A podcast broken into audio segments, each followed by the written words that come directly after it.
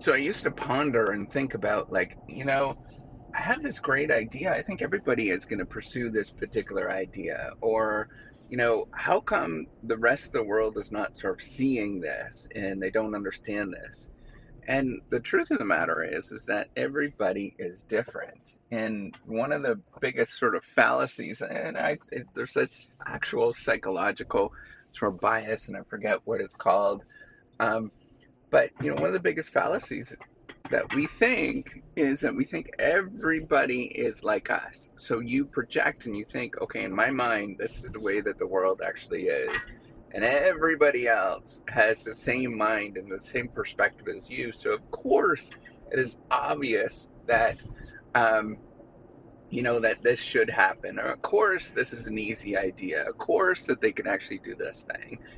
And, you know, when it comes down to it, the more that I've looked at it and thought about it, you know, most people don't think like you. Most people don't even come close to thinking like you, particularly if you just keep working at something and you create your sort of thing. Nobody else gets that, right? Like nobody else is understanding that. And even when the fact that I'm talking about this and I'm I'm sort of letting you know how I think about things, you still don't know me there is very little that you actually know about who I am. Um, and so you need to, to take a step back and say, wait a minute, you know, there's a lot of opportunities. The world is actually pretty unlimited because nobody thinks like you.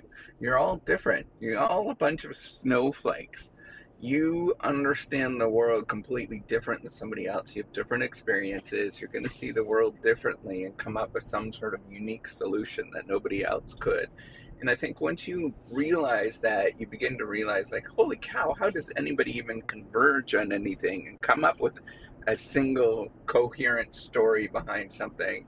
The fact is, is that it's hard to actually get there and have a coherent story behind something. It actually takes a lot of work and, you know, you talking about your thing or, you know, you pursuing maybe it's some entrepreneurial venture or pursuing some particular research or whatever, you know, whatever the thing that you're doing, right? I don't know who's listening to this, right?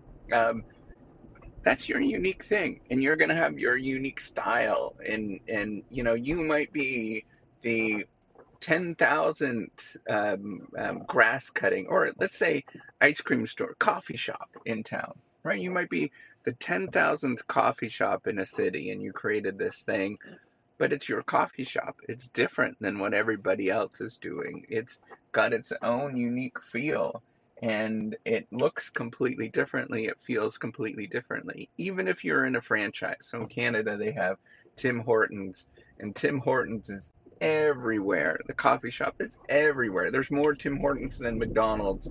Um, it is everywhere, and it's super profitable, and it does really well.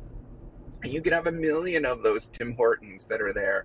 And yet, when you create that franchise and you do your thing, it's your Tim Hortons, and you have your own spiel on it, and how you actually address people, and how you keep it clean, or your friendliness, and all of that kind of stuff. You might have all the same stuff, but everybody will recognize your particular Tim Hortons for, you know, maybe it's super friendly or super clean or whatever, right? Like you got to take a step back and, and think like the world is different.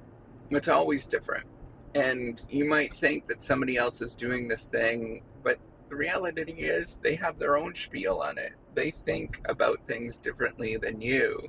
And yes, they probably did copy your idea. And yes, they're pursuing the same thing that you did.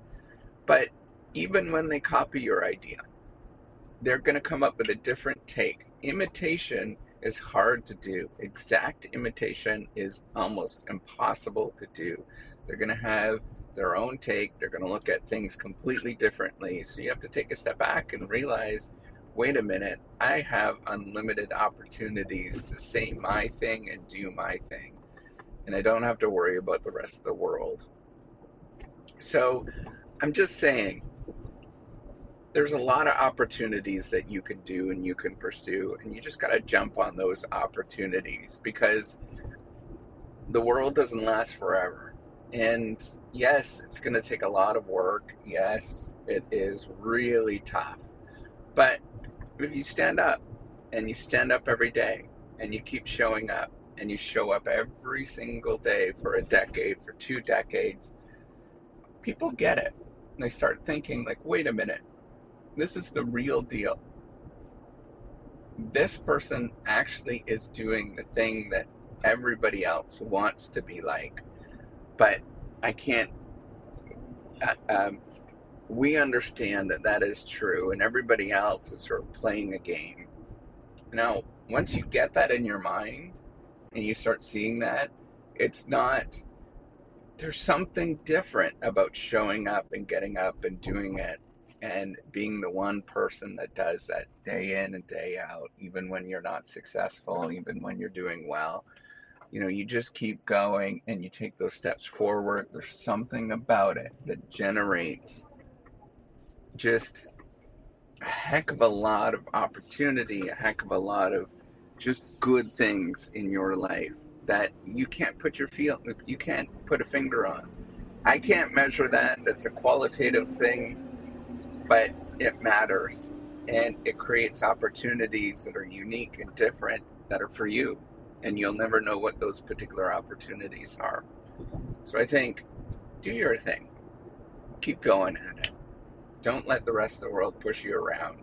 Take those steps forward.